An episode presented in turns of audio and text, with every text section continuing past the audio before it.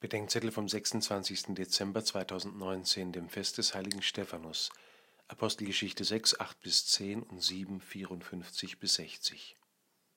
Jedes Jahr tut es irgendwie weh. Gestern die Geburt Jesu, heute der Tod des Stephanus.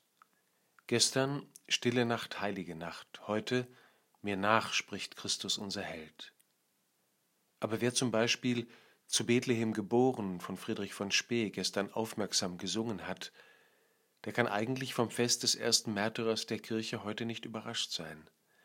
Wem ernst damit ist, dass er diesem Kind gehören und es lieben will in Freuden und in Schmerzen, je länger, mehr und mehr, wer sich schließlich fest an den bindet, der in sein Fleisch und Blut gekommen ist, der muss damit rechnen, dass es ihm geht wie diesem Kind. Stephanus hat sich an Christus gebunden so fest, dass die Zeugen in seinem Sterben das Sterben Christi wiedererlebten. Wie Christus betet er für seine Mörder, und wie der Gekreuzigte seine Seele in die Hände des Vaters, so empfiehlt der Gesteinigte die seine in die Hände des auferstandenen Herrn. Gestern hat Gott in Jesus unsere Lebensgestalt angenommen. Heute nimmt Stephanus die Lebensgestalt Jesu an.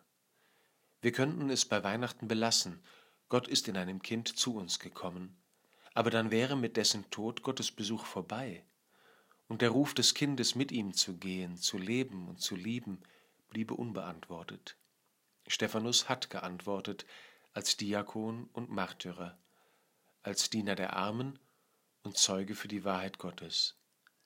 Gerne hätte ich ihn gehört, wie er mit uns an der Krippe singt, Lass mich von dir nicht scheiden, Knüpf zu, knüpf zu das Band der Liebe zwischen beiden, nimm hin mein Herz zum Pfand, Eja, Eja, nimm hin mein Herz zum Pfand.